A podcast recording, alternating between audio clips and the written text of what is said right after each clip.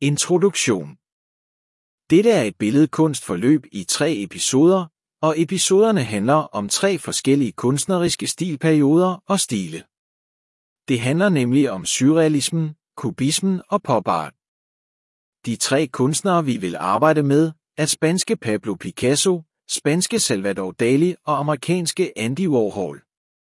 Vi bevæger os altså fra kunstnere, der har lavet kunst fra 1800-tallet som Picasso og op til 1900-tallet med Dali og Warhol.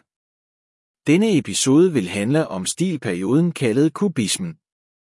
Der vil både være lyttetekster og øvelser i episoderne. Tema: Lav en Picasso-parafrase. Målene for undervisningen om stilperioden kubisme er følgende. Jeg har en forståelse for kubismen og hvad der gjorde denne periode unik.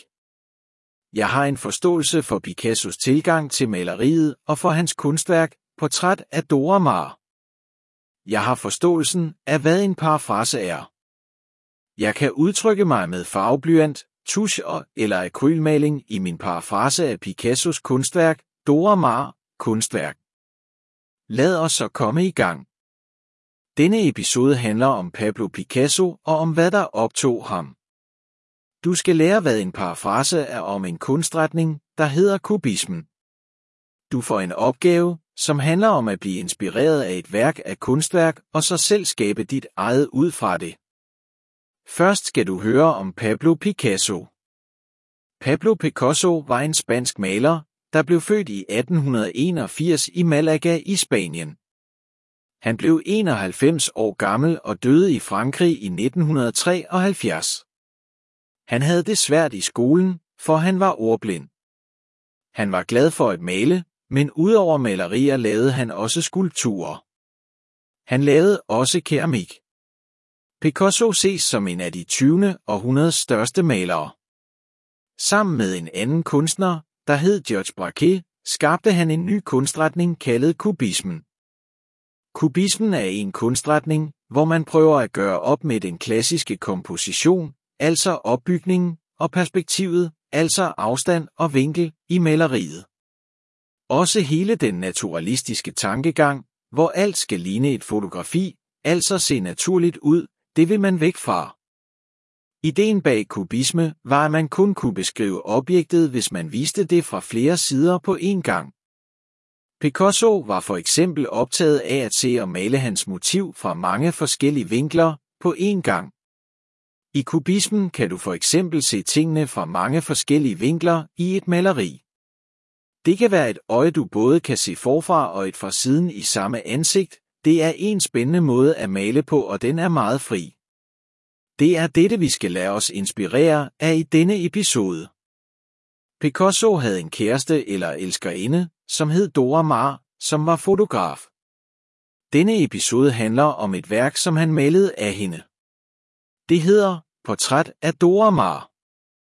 For at se billedet, så kig på episodebeskrivelsen eller google ordene Portræt af Dora Maar. Nu skal vi tale om ordet parafrase.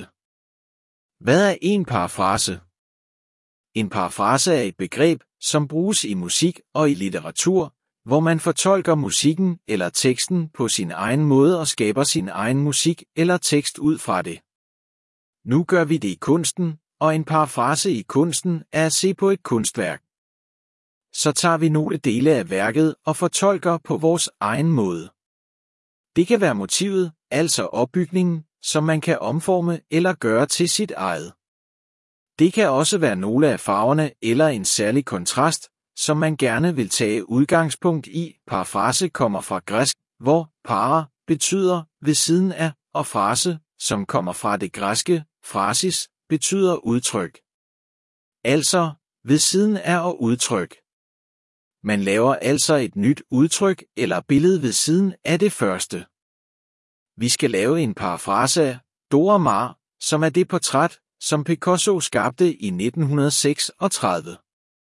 Maleriet forestiller en kvinde, som han er meget glad for, som sidder på en stol med en sort jakke på, og som også har noget lilla og blåt på. Vi kan se det nederste af hendes ternede nederdel. Hun sidder på en stol, hvor der er et kryds på. Hendes ansigt er gult, og man ser begge hendes øjne. Man ser næsen fra forskellige vinkler, igen klassisk for stilperioden kubismen. Hun har den ene hånd placeret ved ansigtet, og den anden hviler på armlænet. Hun ser betænksom ud. I baggrunden af det rum, hun sidder i, ligner det, at der er en hvidmalet væg af træ. Nu er det tid til en opgave, for nu skal vi lave en parafrase. Når vi skal lave en parafrase, så kan vi se på, hvordan motivet er sat op.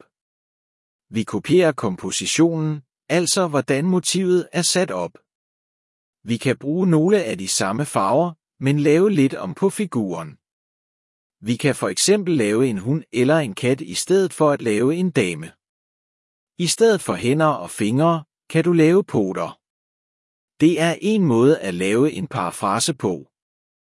Det kan også være, at man laver kroppen meget lille og så male et kæmpestort ansigt og måske bruge nogle nye farver. I Picassos version har han brugt sort, lilla og gul som de gennemgående farver. Gul og lilla er en komplementær kontrast. Det er to primærfarver blandet sammen, blå og rød, som når de er blandet sammen, bliver lilla. Hvis du i din parafrase hellere vil fokusere på en anden kontrast, kan det for eksempel være rød og grøn, som også er en komplementær kontrast. Komplementærkontrasten udgøres af farvernes modsætninger, og der findes altid kun en farve, som er komplementær til en anden. I farvecirklen befinder de komplementære farver sig modsat hinanden. Google farvecirklen for mere information. Fordi grøn er blandet af blå og gul, og så har vi rød overfor. Så man kan lave sin egen kontrast eller andre farver, som man selv synes. Det er en god idé at vælge farverne på forhånd. Du kan for eksempel vælge nogle få ud, som du vil fokusere på ud over sort og hvid. Prøv at google farvecirklen for mere inspiration. Du kan lave dine parafrase med farveblyanter eller tusch, hvilket kan være en mere simpel måde at lave en parafrase på. Du skal bruge papir og blyant tusch. Du kan også lave det som et maleri, som Picasso har gjort, og vi kan anbefale at lave mange lag maling for at skabe noget dybde. I Picassos maleri er der først malet med forskellige farver i bunden, så har han lavet det tørre, og så har han malet hvidt over bagefter. Så har han ridset i farverne, når det er halvtørt, så man kan se noget af det blå, gule og orange fra baggrunden. Man kan også tegne ovenpå det en farve til sidst med en tusch. Når du skal lave din egen Picasso-parafrase, så prøv at gøre det til dit eget udtryk, så det ikke bliver en kopi. En parafrase er nemlig ikke en kopi. En parafrase er en inspiration og en fortolkning, din helt egen fortolkning. Rigtig god fornøjelse med parafrasen.